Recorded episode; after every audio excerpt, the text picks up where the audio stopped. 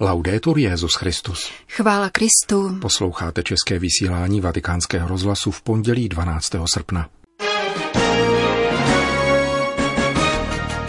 Po krátkých zprávách naší rozhlasové stanice uslyšíte závěrečnou část rozhovoru papeže Františka pro mexickou televizní stanici Televíza. Pořadem provázejí a od mikrofonu zdraví Milan Glázer a Jana Gruberová.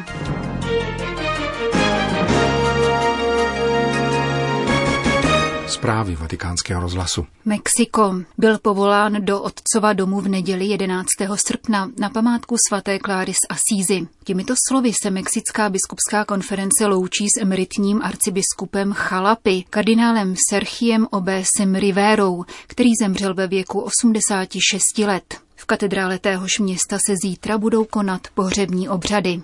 65 let kněžství, 48 let biskupské služby. Připomínají mexičtí biskupové v tiskovém prohlášení, které oceňuje vystupování kardinála Rivery jako předsedy biskupské konference v klíčových momentech státu, jako byla mírová jednání ústící do dohody ze San Andrés či úsilí o znovu navázání diplomatických vztahů mezi Mexikem a Svatým stolcem. Kardinál Sergio Rivera se narodil 31. října roku 1931 jako šesté z devíti dětí v křesťanské rodině. Po ukončení humanistických studií získal doktorát z teologie na Římské Gregoriánské univerzitě. Po kněžském svěcení sloužil 17 let v semináři v Mexické Chalapě, hlavním městě státu Veracruz. Papež Pavel VI. roku 1971 jmenoval biskupem diecéze Papantla téhož mexického státu. Monsignor Rivera se tak stal ve věku 39 let jedním z prvních pokoncilových biskupů. O tři roky později se stal pomocným biskupem arcidieceze Chalapa, jejíž vedení převzal roku 1979. Během jeho 28-leté pastýřské služby v čele této diecéze navštívil stát Veracruz papež Jan Pavel II.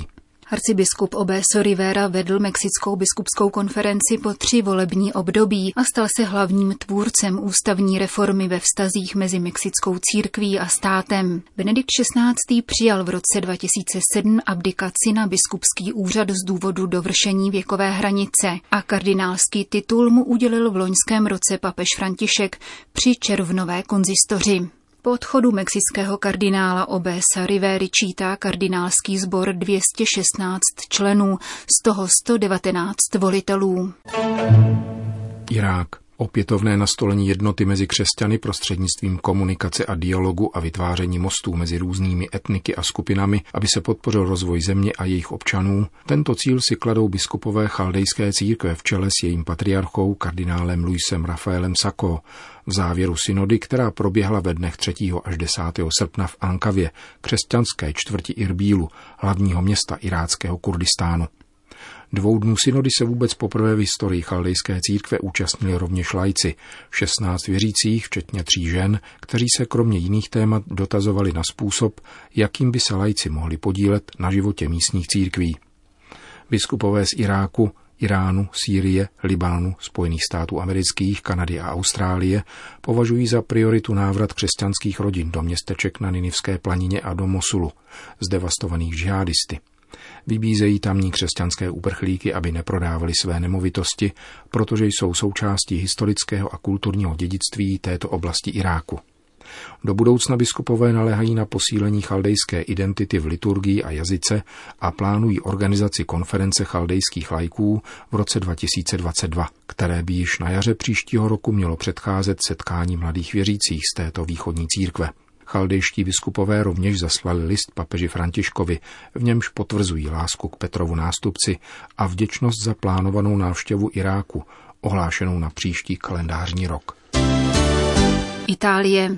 Římská dieceze zřídila cenu pojmenovanou po misionáři otci Andreovi Santorovi, zavražděném v Turecku před 13 lety. Jejím prvním nositelem se stane otec Sebastiano Dambra, který se už 35 let zasazuje o dialog s islámem na Mindanao, nejjižnějším z filipínských ostrovů. Otce Andreu Santora jsem osobně nepoznal, ale hodně jsem o něm slyšel. Je mučedníkem dialogu v Turecku. Těmito slovy uvozuje vyznamenaný italský misionář otec Sebastiano Dambra rozhovor pro naši rozhlasovou stanici. Jaký význam má pro vás tato cena? Dosvědčuje, že v církvi ještě existuje mučednictví, a to také v mezináboženském dialogu. Je také znamením toho, že církev navzdory obtížím pokračuje ve svém poslání. Jakým stylem pracujete na navázání dialogu s místní muslimskou komunitou? Na Filipíny jsem přijel v roce 1977, tedy před více než 40 lety, a to v duchu druhého vatikánského koncilu, tedy ve snaze o dialog se všemi lidmi. Před 35 lety vzniklo hnutí dialogu Silsilach, které je dnes známo na Filipínách a v dalších zemích. Postupně si všímáme toho, jak lidi začínají chápat důležitost dialogu. Jsou to pomalé kroky, ale nakonec člověk vidí, že se tato cesta vyplatí. Mezináboženský dialog je třeba uskutečňovat také na duchovní úrovni. V průběhu let jsme v tomto duchu formovali množství křesťanů i muslimů. Nyní spolupracují se sekretářem Filipínské biskupské konference v Komisi pro mezináboženský dialog – organizujeme události příštího roku, který bude na Filipínách vyhlášen rokem mezináboženského dialogu, a to v přípravě na rok 2021, kdy oslavíme a připomeneme si pětisté výročí příchodu křesťanství na Filipíny. Jaké téma nejvíce zbližuje různé složky účastnící se dialogu? Samozřejmě je to dialog založený na životu, který se snažíme všemožně podporovat, ať již formačními kurzy či mezilidskou solidaritou.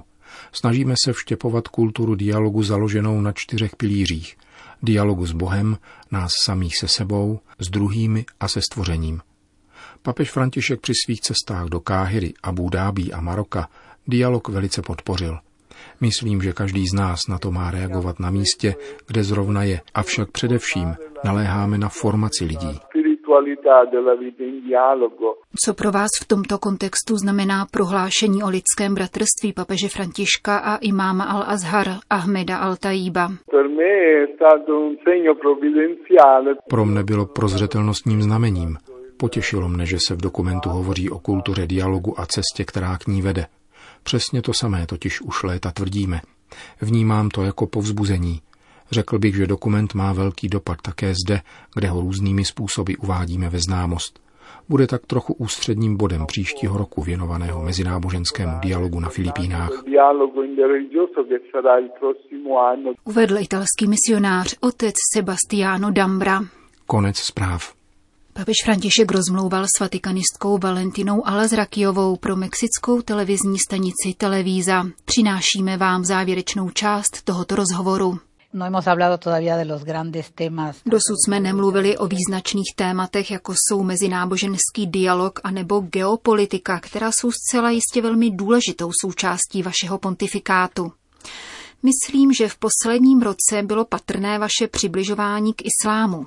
První papežova cesta do Emirátů, podpis prohlášení o lidském bratrství. Jakou máte vůči islámu strategii? Považujete ho za nynější prioritu? hacia el Islam. ¿Lo siente como una prioridad en este momento?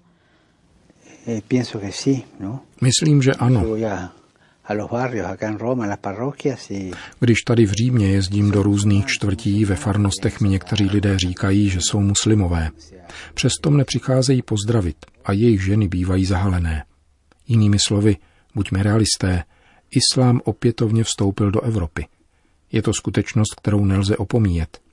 V některých afrických zemích žijí muslimové a křesťané ve vzájemném přátelství, a to kdy velmi silném. Jeden africký biskup mi vyprávěl, že během jubilejního roku u něj v katedrále stála dlouhá fronta od rána až do večera. Někteří lidé chodili ke zpovědi, jiní se modlili, ale většina se jich zastavovala před oltářem Pany Marie. A to byli muslimové. Onen biskup se jich jednou zeptal, proč přicházejí, když jsou muslimové, na což mu odpověděli, že také chtějí mít jubileum. Chodili si pro ně k mariánskému oltáři. Věřím, že jsme bratři. Všichni pocházíme od Abraháma. Řídím se v tomto bodě koncilem a co možná nejvíc podávám ruku židům i muslimům. Jisté je, že islám hluboce zraňují extremistické, fundamentalistické, neústupné skupiny. Také mezi křesťany jsou malé skupiny fundamentalistů, i když samozřejmě neválčí, Existují, ale je třeba jim pomoci tím, že jim budeme na blízku, aby ukázali to nejlepší, co v nich je, což určitě nejsou bojůvky. Muestre lo mejor que tiene, que no es precisamente la guerrilla. Firmar con líderes moderados para que pueda terminar. Eh, Spolupracovat tedy s umírněnými lídry. A pak je tu velké téma křesťanských mučedníků. Pomysleme na Irák a nedávné atentáty na Sri Lance. Sri Lanka. Ano, stačí malá skupinka, aby napáchala spoušť při sebevražedných útocích.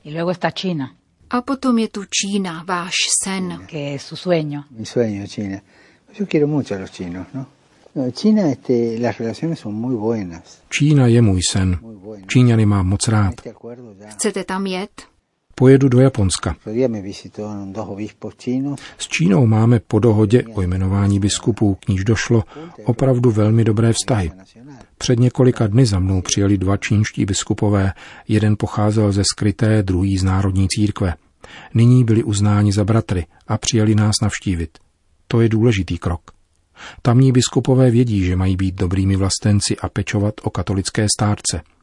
S Číňany máme výborné kulturní styky. Dokonce jsme v Číně otevřeli vatikánský pavilon. Tenemos abierto el pabellón, ¿no. Jakési postupné zbližování. Sí, además eh, ellos eh, aceptan sacerdotes católicos que son especialistas. Ano, kromě toho čínská strana přijímá katolické kněze jako odborníky v určitých oblastech, aby vyučovali na tamních univerzitách. Zkrátka z kulturního hlediska máme dobré, výborné vztahy a v tuto chvíli je vše na dobré cestě. En este momento estamos bien. Los católicos chinos sienten que se han sentido un poco Čínští katolíci zmíněnou dohodu ovšem vnímali tak, že je poněkud odsouvá stranou. por este acuerdo. Yo diría que más que los católicos, los católicos gozan estar juntos ahora. Katolíci všeobecně ne. Jsou šťastní, že se nyní sjednotili, protože od jak živa byli mezi sebou jednotní. Možná nějaký představený, ale to je normální. Totež se stalo v Maďarsku, myslím za Mincentyho. Někdo se domníval, že Pavel VI. v jeho případě vyjednával, ale nebylo to tak. Se zahraniční politikou malých kroků je normální, že se někdo cítí vyřazen, to je pravda. Ovšem jde o menšinu. Skutečnost je taková, že v Číně slavili Velikonoce všichni společně a ve všech kostelech. Letos se tam nevyskytly žádné problémy. No no. Vezmete nás do Číny? ¿no? encantaría. To by mne opravdu potěšilo. Kolikátá by to pro vás byla cesta, řekněte sama. No. Záleží na tom, kdy ji podniknete. Udělejme to naopak. Přiřaďte jí číslo a roztočíme kolotoč. Es cábala. 160, ¿no? Tak 260. ¿Qué sigue, Papa Francisco? Usted. Už jste mi, papeži Františku, věnoval příliš mnoho času. Děkuji vám, moc vám děkuji. Chtěl bych uzavřít vzpomínkou na Rosio. Tato žena neuvidí své děti, jak vyrůstají a tady je její tričko. Rád bych řekl všem, kdo nás sledují, že spíš než tričko to je vlajka. Symbolizuje utrpení mnoha žen, které dali a dávají život a které kolem nás procházejí beze jména. Rosíno jméno známe. Víme, jak se jmenovala Grécia, ale u mnoha dalších nikoli. Míjejí nás jako bezejmené bytosti, ale zanechávají za sebou sedbu.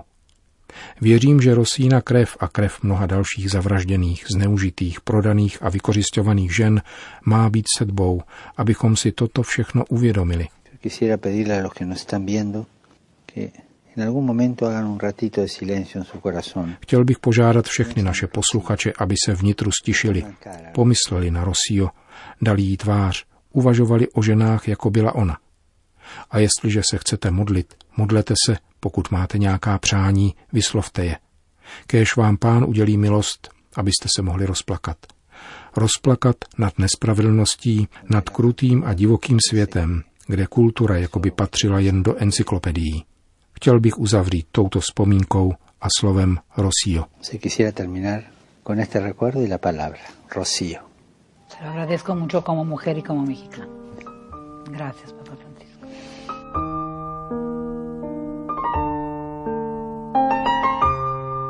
Slyšeli jste závěrečnou část rozhovoru s papežem Františkem pro mexickou televizní stanici Televíza.